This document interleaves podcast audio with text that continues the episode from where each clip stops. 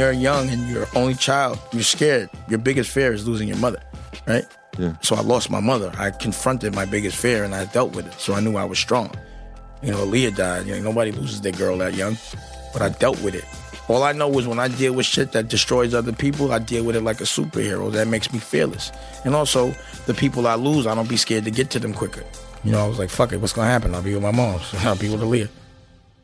Dame Dash is an entrepreneur as done by a Harlem street brawler. He's aggressive, he's mouthy, he's smart, he's a bully, and above all, he knows he's the mother loving man. He's always a great interview, but in this wild conversation, he opens up about his mother dying when he was a teenager and how facing the thing that he most feared in life and having the worst thing that could possibly happen to him, having that actually happen, has led to him feeling liberated. I mean, so much of Dame is this notion of like, I do whatever I want. And I think it goes back to that moment. He also talks a lot about what it's like to live with diabetes and business and so much more. You cannot control a Dame Dash interview. You can only hope to hang on. So that's what I tried to do. As always, this is the Patreon era of Toure Show. We've got two episodes a week for you now, including a Friday Patreon exclusive for our Patreon supporters. For that, go to patreon.com slash Toure Show, patreon.com slash Toure Show. For now, it's the man, the myth, the notorious legend, Dame Dash on Toure Show.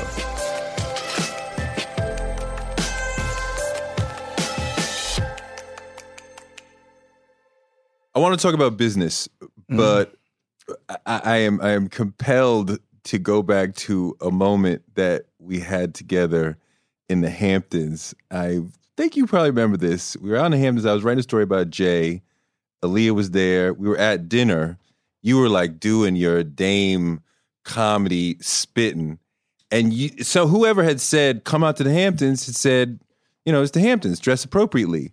So I had worn flip flops because we're out in the Hamptons. Yeah. And you were telling a story dissing somebody else for wearing flip flops. Thong flip flops. And I was not really paying attention because I'm trying to peep Jay and Leah for the story and stuff. And you were like, and somebody told kind of told you like, yo, the writer is wearing flip flops. So now you're dissing the writer. You might be embarrassing him. And you don't give a fuck. And you're like noticing that I'm not responding to somebody else getting dissed for the mistake that you're saying I'm making. So you transition the story into what do you do when somebody starts making fun of you wearing flip flops and you're at the table? and it, and it became right into like making fun of me, but not exactly. But it, it was it was fun. I had to laugh because it was funny. Well, you, know, once and- it's out there, you have to. I, I, I just don't believe in ignoring things. So you know, I made a mistake. So now what do you do? So I was. That's how I felt. So that's probably why I articulated it. But moments like that happen often in my life. where what where you go too far. Not too far. It's just to me, not being truthful and not saying exactly what's on your mind. That's too far. Hiding things is too far. So for me, every single thing I feel, I have no gauge. I just say what I feel. That's true. You know, they That's know true. exactly where I stand. I, I just don't think, you know, not telling the truth or not saying what you feel, just internalizing that causes sickness. It's always made me happy not to always regret not saying something. Some people get a sense of let me not say X because somebody else might perceive it as rude, and you seem to not really care. Like I'm to Because nobody's paying for nothing. You know, I pay for shit. So when I pay for something, I don't have to be nice about the service that I want. And no one understands usually what being a real boss is. A real boss cuts a check, a real boss pays salaries, regardless to whether they make money or not. So you can't sugarcoat shit because you got to get your money back. If you don't, you can't pay that person the next day. So, you know, I don't like decks that have fluff. I don't talk with fluff. I don't have time for that. I just get directly to the point. And as an adult, and if you're doing business, emotion shouldn't have anything to do with it as long as you're polite. But if you're trying to play somebody, you can't get mad if you pull their trigger and they blast you in your chest. It's just that's what happens. you know what I'm saying? I've heard you talk about business a lot and your philosophy, and I feel like other interviews, which have been classic from Combat Jack to Drink Champs, etc., have been sort of all over the place. And I want to get a real codified Dame business philosophy. Got it. So, like, what what is it? Flip. You know, You sell something or buy something at bulk and, you know, at one price, and then you just sell it until you make it into double, triple, and just keep going back. You flip. But your your work has to be good. You know, my business model is to not do anything that I wouldn't do for free. I'm not going to get paid to do anything I wouldn't do for free. And when I do it, I got to be the best at it. You don't have to be nice when your work is good. You just have to know how to distribute it and monetize it and do it on a schedule. You know, it's just like being in the street. You got to know that you got to open up at a certain time. You got to be there every day. You got to brand it. You got to have a certain color top and your work got to be good. They'll line up and they'll take any, they'll tell you, you could tell a person what variation of money to give me, give you when they want your work. My work is good. I don't have to leverage celebrity. I don't have to fool anybody. I can be direct because my work is good. What are you into right now? Television network. I mean, you got a TV network. Yes. What else you got? the streaming service. I mean, you know, when someone says they like own NBC, there is no what else you have. That's the biggest thing. But me, it's like normal for me to do everything and do everything well. I'm like a superhero to everybody. So I'll direct the movie, I'll pay for the movie, I'll produce the movie, I'll build the streaming service, I'll build my own television network, I'll star in it, I'll have other stars, I'll write it, you know, and everyone's like, that's normal. But it's not normal. No one has a television network. You tell me who has a television network and they own it 100%. As an individual, I don't know of anybody. Nobody. And no one that's in business that is not a face of a fund. You know, there's a lot of tricky shit going out there. People pretend money is theirs that isn't. They pretend they're buying things and they're not. You know what it is to be a face of a fund and to leverage celebrity and to get 10% of it. It's not ownership to me. You know, you still got to look at a board. It's not yours. You know, because you represent a culture and you open the door so another culture could make money off your culture, I don't think that's great. I think that's, you know, helping other people in other cultures keep us enslaved mentally. You still have clothing interests? Oh, Always Poppington. I make everything usually I wear. Right. I made I made this shirt. This is Poppington. You have I made music. these. No, I make these. you have music artists. Of course. I mean, what I have in Burbank is a 5,000 square foot facility. I own all the cameras. We have a music studio. We have a sound stage. We have an editing bays. We make content constantly. Like music, I do it for fun. You know, I love music. You know, I don't do it to monetize. I haven't done that in a while. I use it for catalog so I can leverage it later. I like residual income. I don't think people understand what residual income is. Residual income is when you make money sitting by the pool and you don't have to do a fucking thing. That's residual income. And the only way to have residual income is to have ownership. All of these um, so-called major labels, when they get acquired, they acquire their catalog based on the money that it makes. It's called leverage buying.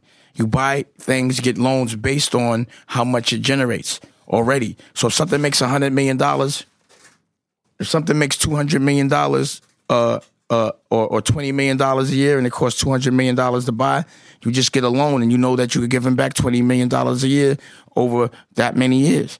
You understand what I'm saying? So they give you a loan against whatever the fucking money it is that it makes. You know what I mean? Most business is not. No one puts up a dollar. But that's not my business because then I I don't like being told what to do. I don't own it 100%. I can't pass it to my children. You know what I'm saying? So for me, I'm a real boss. I don't respect people that don't, not to say dis, I don't like disrespecting, but if you don't talk to me like a boss unless you're a real boss. If you got like somebody telling you you're a boss and you using their money, don't talk to me like that. That's why I used to get into it with Harvey. I'd be like, dog, you're not a boss, bro. You a face of a fund. You could get fired. If you get fired from something that your name is on, you're not a boss. You're pretending to be a boss. I don't care if you run a billion dollars. If it's not yours, you don't talk to me like that. Until you put your own bread up, that's the kind of boss language I speak. And don't tell me how to react to things unless you've done it. See, people don't know how it feels for someone to run off with your money because you never gave nobody no money. You never been a boss. You never paid nobody, so you don't know how it feels for someone to try to rob you. Why? Because you ain't got shit that somebody wants to rob you for. You understand what I'm saying?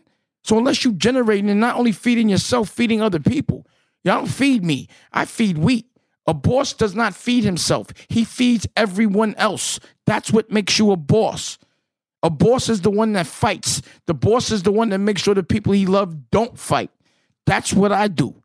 And that's what I've been doing. And a boss isn't only a boss for three years, a boss is a boss for 30, whether people like it or not. Look at a boss. It's me. So you don't take loans. Oh, I'll take a loan, but that doesn't mean that someone owns me. You pay that back. That's not what I said. A fund is not a loan. Equity, when someone owns your shit and says, Look, I own 90%, I'm going to give you 10% so that you can say it's yours and become the face of it, that's not a loan. You understand what I'm saying? Loans come. I don't really take. No one gives me loans though. I don't. I would take a loan, but you could always pay a loan back. That's still an independent businessman. You're not someone's boss because they gave you a loan. Right. Like if I buy my house and I got a mortgage, it's still my house. I'm paying that back.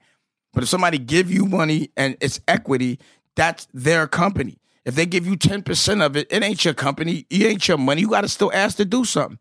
Just because your name on it. That's what I'm going through with the Rachel Roy's situation. This whole situation where I got locked up was over business. I could have I was trying to pay that for years. But the reason why is they put my interest in in um they put my interest um for sale in uh what do you call that? auction because she didn't pay the child support. She, Rachel herself, because she's the manager of the company. And I said, all the money that comes in the company, make sure the, the manager pay my child support first and then pay me what's left. She, as the manager of the company, did not pay it. So then I got warrants because I'm in New York. I mean, I'm in LA and they did it in New York. Now I'm trying to pay it. In order for them to accept it, they got to sign off. She won't sign off. She never signed off until they raised the money to buy the fucking shit in auction. This whole shit been business. That's why I've been laughing at everybody. Like, okay, wait till it plays out. Y'all gonna see. You understand? But they trying to control the narrative. So are you saying that she played it so that you would get arrested? Yes, they all did. But it's all been a plan to get money. It's all been business. Like, dog, how the fuck could I not pay? You see, I walked into jail and walked out. No one would sign off on it. Like when I was trying to pay for the shit, like I missed my whole son's football season behind that shit. So, you know, again, I, the whole thing was business so that my interest would sell at auction. And you'll get the story later. It's, it's complicated and long, but it's I'm playing a different game that most people don't understand because I'm the guy that puts up his own bread. Who you know that put up two million dollars for anybody's movie? Now you're talking about Lee Daniels? In general, I didn't say Lee Daniels. Who do you know in this world that put up two million dollars out the kindness of his heart to invest in somebody else's dream? I mean, the whole. I just answer that question. I don't know. It doesn't happen. I'm the guy that makes other people's dreams come true and gets fucking robbed for it because when they think they can't do it, or when I they be like, nobody's done this for me, and then they don't want to pay back. I ain't dissing Lee. I ain't get into that. I'm just saying in general, look at my character. Look why I'm aggravated. You will not understand because you don't know people that have done these things. You don't know people that have invested in people that just don't invest back. You've never done it. You understand what I'm saying? You wouldn't understand it. Like, unless you was like, you don't know what it is to hit somebody with a pack of work and they run off and then they come back around with a car, but they never paid you back. That doesn't, ex- that can't happen in the hood. But this is what happens to me all the time. And then people wonder why I'm aggravated. Like the thing with TMZ. You saw the deposition. That dude, Christopher Brown, only that I got arrested because he called the police, so I would get locked up. So I couldn't make a deposition for some stupid ass lawsuit with Brian White and just do Josh Weber or pretending that they directed my movie. You understand what I'm saying? So then they put me in front of this man the next day.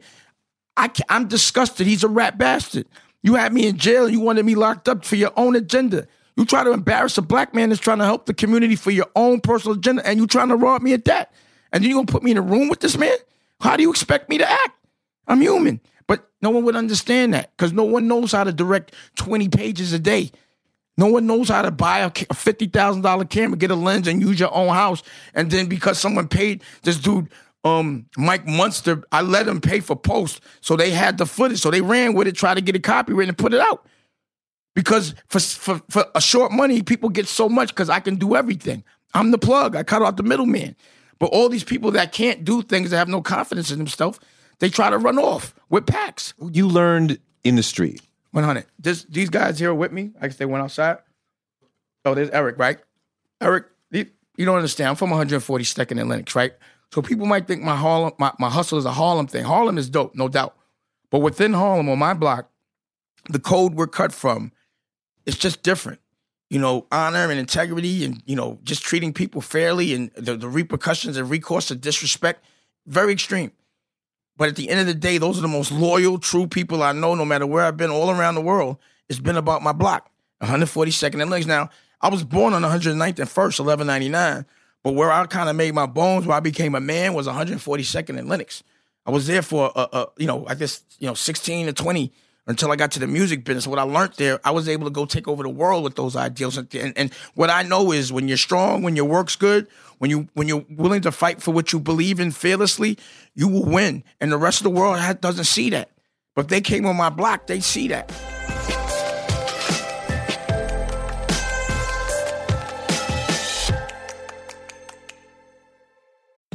We live in a world where you can get anything you need delivered to your door thanks to DoorDash. If you don't want to do the dishes or you feel a little sick, let DoorDash bring dinner tonight. My family uses DoorDash all the time because it connects us to our favorite restaurants without us having to drive. Last night, we got some Indian food for my wife, some gumbo for me, and sushi for the kids, and everyone was happy, and we didn't have to do the dishes. The process of ordering was quick and easy, and I love DoorDash for real. So I was so happy to do this for them because I'm a customer, because I know DoorDash is your door to more. Must be over 21 to order alcohol. Alcohol available only in select markets. DoorDash, your door to more. Download the DoorDash app now to get almost anything delivered. One of the people who helped inspire me to want to be in broadcasting is Oprah Winfrey. She's an inspiration for so many of us, but her daytime talk show was so incredible. And it told me that you could be black and authentic and real on TV. And that made me want to do it too. Black Stories, Black Truths is NPR's new collection that's a celebration of blackness. Each of NPR's black voices are as direct, varied, distinct, and nuanced as the black experience itself. In the Black Stories, Black Truths collection, you'll hear stories of joy, resilience, empowerment, and how to create world shifting things out of struggle. Every episode is a living account of what it means to be Black today, told from a unique Black perspective. Black perspectives that haven't always been centered in the telling of America's story, but now they are the story. On NPR's Black Stories, Black Truths, you'll find a collection of some of NPR's best podcast episodes celebrating the Black experience. Hear a feed of episodes from across NPR's podcast that center Black voices. Turn on NPR today and hear a range of voices as varied, as nuanced, and as Black as we are. Stories should never be about us without us. Listen now to Black Stories, Black Truths from NPR, wherever you get your podcasts. Influencer. It's a word that gets tossed around a lot these days. There is a woman who went the distance, who broke ground as the first true influencer by living a remarkable life. Her name, Elizabeth Taylor. I'm Katy Perry. This is the story of the original influencer. This is Elizabeth the First.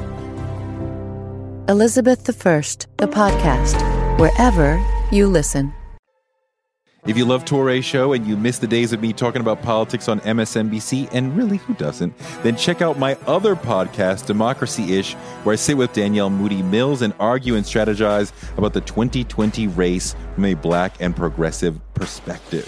I hear from Bernie haters, they don't like his personality. Mm-hmm. They don't like how he seems very get off my lawn. And I don't see that, but they see a political Larry David. That is the best description of Bernie Sanders. which I don't see. You can find Democracy Ish wherever podcasts are streamed. All right, back to Toure Show. So you were selling on the on the block. That's where you learned your shit. I hustled. You were hustling. That's where you. That's where I got my ideals from 142nd Street in Lenox. It's different than the rest of the world.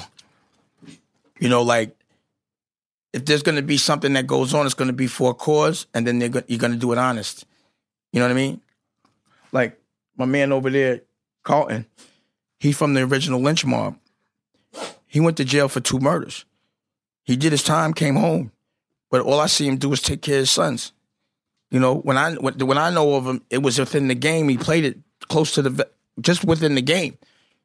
And when he got caught, he did what he had as a man because, like, you got to think, a soldier right now will get sent over to another country and kill a kid and an innocent family just because he's told to for the agenda of a government, a, a mortal man, and then come home and be celebrated. But if two men sign on to a game and they fight fearlessly to the death because they signed on to that, you know, they go to jail. They're considered, you know, not a hero. You know what I mean? So I'm not saying or justifying or, or warranting anything that went done, but when you sign on to a game, unwritten law, you have to abide by that. And that's the creed I'm cut from.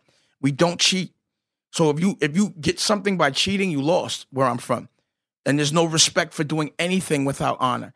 Lying is cowardly. That means you're scared.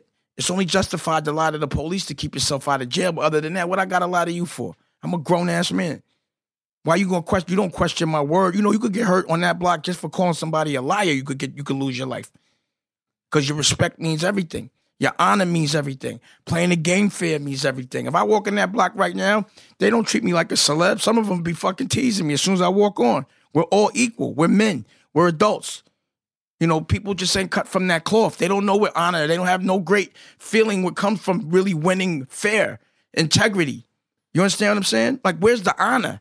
And I'm in a world where no one has honor. It's all self preservation, and everyone cares only what other people think of them, not what really is. And I'm a guy that doesn't give a fuck. I'm just enjoying life. I get a sense of business vision from you that you kind of are able to look at an industry and say, this is how to move within it.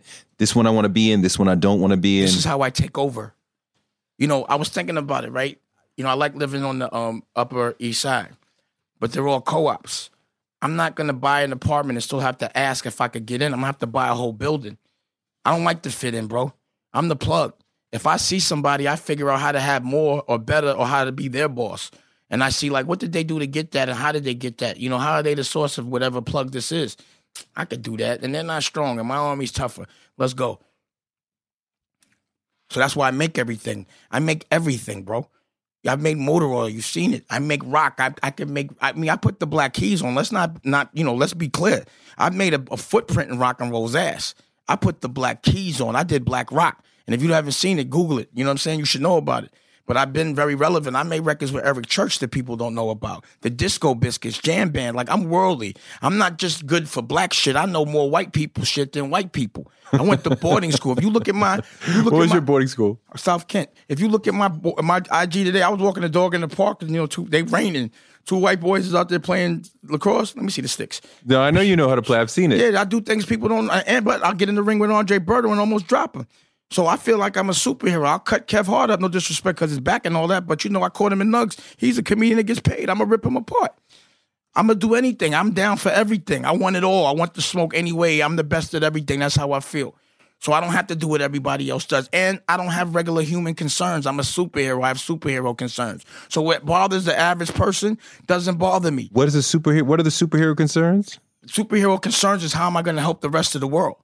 How am I going to fund my whole culture and make sure that they have independence? See, I tried to clean up my whole family. I did that damn near when I was by the time I was in my 20s. Tried to clean up my whole block.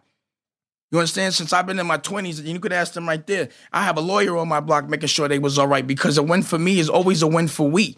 Because they protected me. I never had to kill a nigga in my life. You understand? And on, on the block where people do that.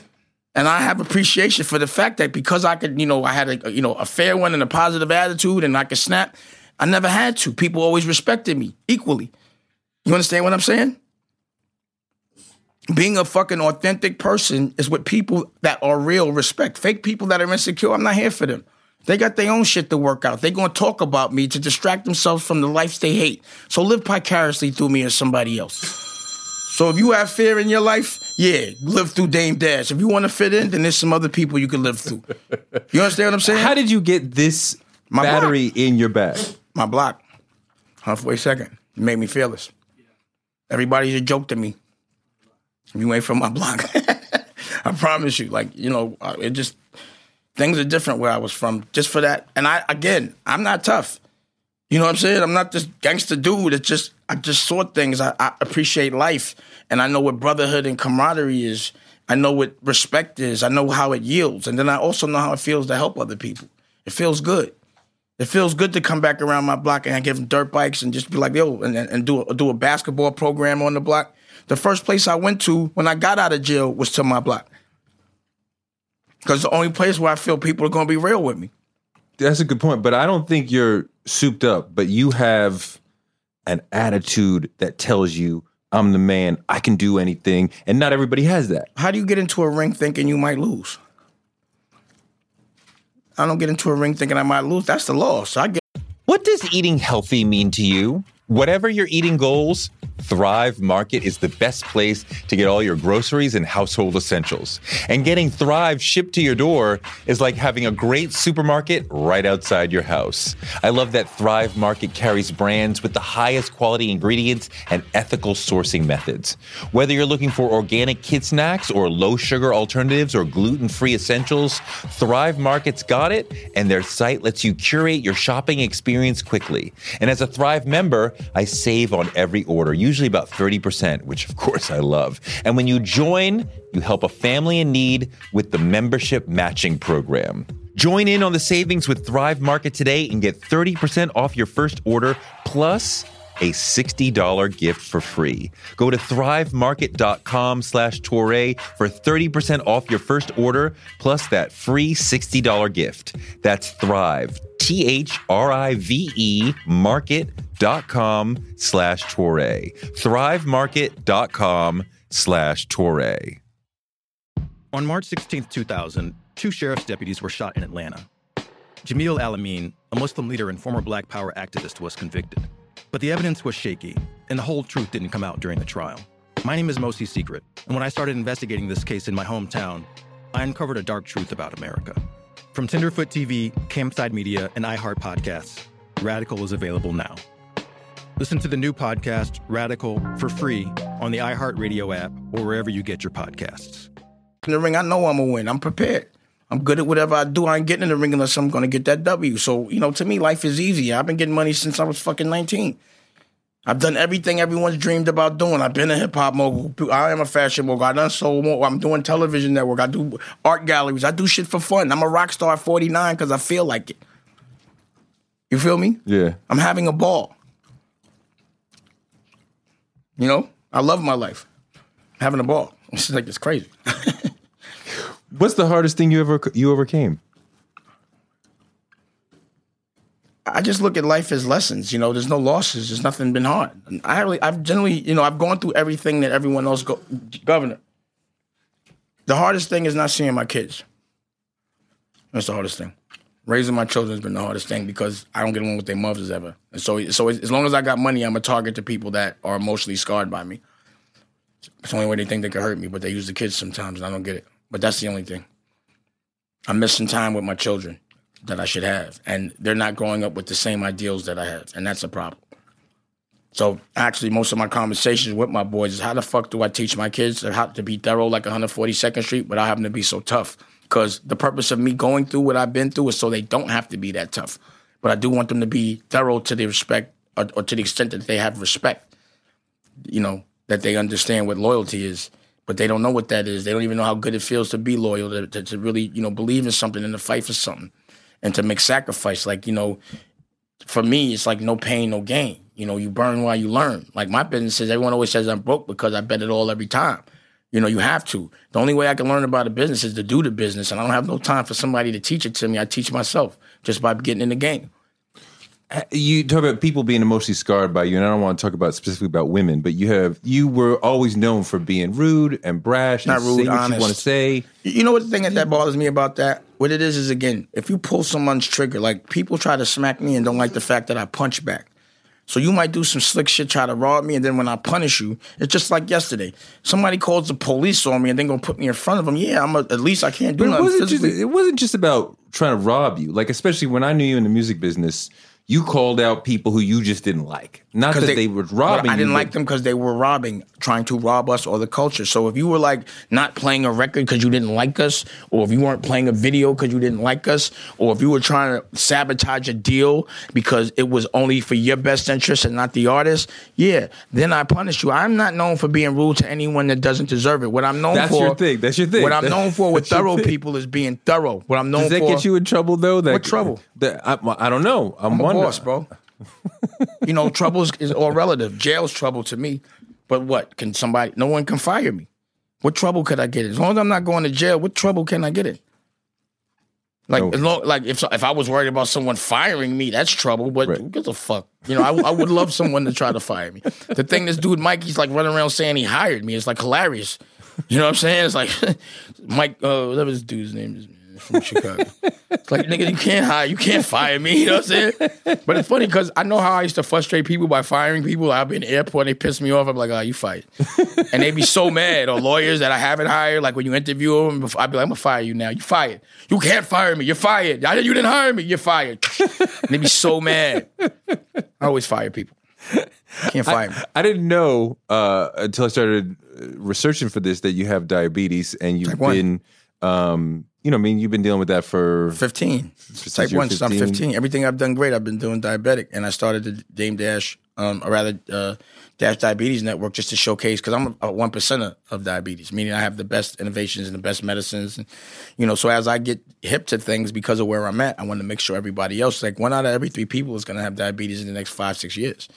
You know, because of what we eat and the preservatives and everything, we it's the number one cause of cancer uh, and diabetes is meat and you know eating things that aren't that, that that are GMO'd and preservatives, it makes your cancer cells a lot stronger, and it makes it where your insulin count. You know, too much carbs in your body, insulin doesn't produce enough. So I'm type one, not the type where you could drink tea. And I love Dr. Sebi and all that, but I haven't seen one type one say they could be cured from tea. It would never happen because at the end of the day, you have to. Your, your, what type one means your, your pancreas doesn't give any insulin. So if you put anything in your body, it turns into a carb. You want to always have to put insulin. There's nothing you could do about it. You could make it where it's not a lot of insulin, but I mean, once you have a needle in your leg, one unit and ten units feels the same. You know what I mean? So it doesn't so, matter. so, so what do you do? What do you, how does it shape your life? What do you do differently? Uh, what do you mean? I have to test my blood all day? Not well. Now I have a Dexcom. I have to take insulin every time I eat. You know what I mean? I get lows. Like I have to make sure I have candy around me all the time. You know, a lot of things. I have to get my eyes checked every couple of months. My teeth, everything. It's it's a, it's a fucking twenty four hour disease, but I'm used to it. You know, actually, what happened was I thought I had something much worse, so I appreciated getting it. You know what I mean? You thought you had something, what what do you, what do But when I, I, I, you know, when I'm 15, I just started losing weight and, and, you know, going to the bathroom and shit. So I had a car, I was getting money, you know, I was sexually active. And, you know, Magic oh, had just got diagnosed with that thing. So I thought I had it. Yeah. So I was scared to go to the doctor. And even in school, they were like, yo, Dame lost, you know, he looked crazy. They thought I had that thing. So I was scared to go to the doctor. And when I finally went, and they were like, nah, it's diabetes. I was doing backflips. Like, cause you, when you feel terrible for like two months, and you think you're gonna die, if somebody tells you all you gotta do is take one shot or a couple of shots a day and I'm gonna be all right, I'll take that all day. So it's almost like one of those things where I was like, God, just give me another chance, bro. I'm gonna tear it down. I promise I'm gonna be a good nigga. And it's almost like the diabetes probably made me have such an appreciation for life. Because when you think you're gonna die young and you don't, you and you like come back, it's almost like my friend Tash, who's in the band, the guitar player yeah, he's dope. he's the best. And you know, a couple of years ago, he had a, a, a he was in a cab and he was in a car crash. A cab hit him, and literally, me and Rocky seen him with half his skull out, his tongue out his mouth. I'm looking at his brain, and you know, it was like, damn, I know how dope he is as an artist and also as a friend. I'm like, you know, damn, I lost Biggie. He was a friend, but also I knew what the world had in store. I lost Aaliyah. I'm losing another great one, a friend, and the, the world's not going to see this dude. And I almost mourned him because they said he wouldn't be able to wipe his ass for three years by himself. And three mm. months later, mm. he was playing that guitar. He walked in the gallery, you know, I had the gallery in Poppington downtown. And he walked in with a band aid on his head. And I started crying, you know, because I was like, it's like my friend came back to life. It's funky as hell. And then he got better. So it's like, there's no wrong he could do. I just appreciate, like, a Biggie, if I could get a chance to just hang out with Biggie again, you know what I mean? I, he couldn't make me mad. I just be happy. I don't care if we don't sell a record. I just want to jam out with him. You talk about the last time the last time you talked to to Big? Biggie. Shit, I don't even remember, man. I remember we were trying to convince them to come back because they were in LA too long. Yep. So we were like, "What are you doing out there? Y'all bugging." You know what I'm saying? So that was like it was like phone conversations. Um, you know. But again, my point is, if you have a chance to hang out with someone that you thought was gone, you appreciate every second. No doubt. So my point to all of that was, you know, when I thought I was gonna leave because I knew that Yeah. I had another life. It's made me, I think, appreciate life on another level. It's like I lost my mom's young. A lot of people died in front of me young. I got diabetic young. so how old I, with I- your mom? pardon. How old with your mom? How old was she? No, how old were you? 15. So I believe all my fears got confronted at a fairly young age. You know, and it's crazy because my mom died, I was on 142nd Street, sitting on the block. You know, I felt her die. And the next day I was out there. It was like that became my family. But my point is, I felt the pain. It made me fearless. When you feel pain early, then you know how good life is. You know, I see people crying for nothing. I'm like, you ain't never felt no death. You the- never been to jail. the di- Stop crying. The diabetes and and dealing with your mom that made you fearless. Yeah. That you're like, I felt this low. Nothing can hurt me now. That I was scared to, that I was going to lose my mom like that. When you're young and you're only child, that's the you're scared. That's the your biggest fear is losing your mother, right? Yeah. So I lost my mother. I confronted my biggest fear and I dealt with it. So I knew I was strong. You feel me? Yeah. You know, Leah died. You know, nobody loses their girl that young. But I dealt with it. All I know is when I deal with shit that destroys other people, I deal with it like a superhero. That makes me fearless. And also, the people I lose, I don't be scared to get to them quicker.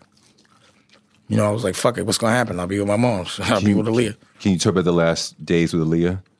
Yeah, the last days with Aaliyah, I was in Miami.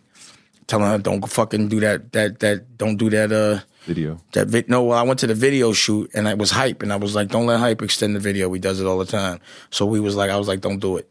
And don't let him do that. He's just spending your money." And you know what happened? So it's almost like right now. Actually, our last correspondence was she was on the uh, the BlackBerry saying, "I don't like the plane." So I was like, "Don't get on it." On the way there.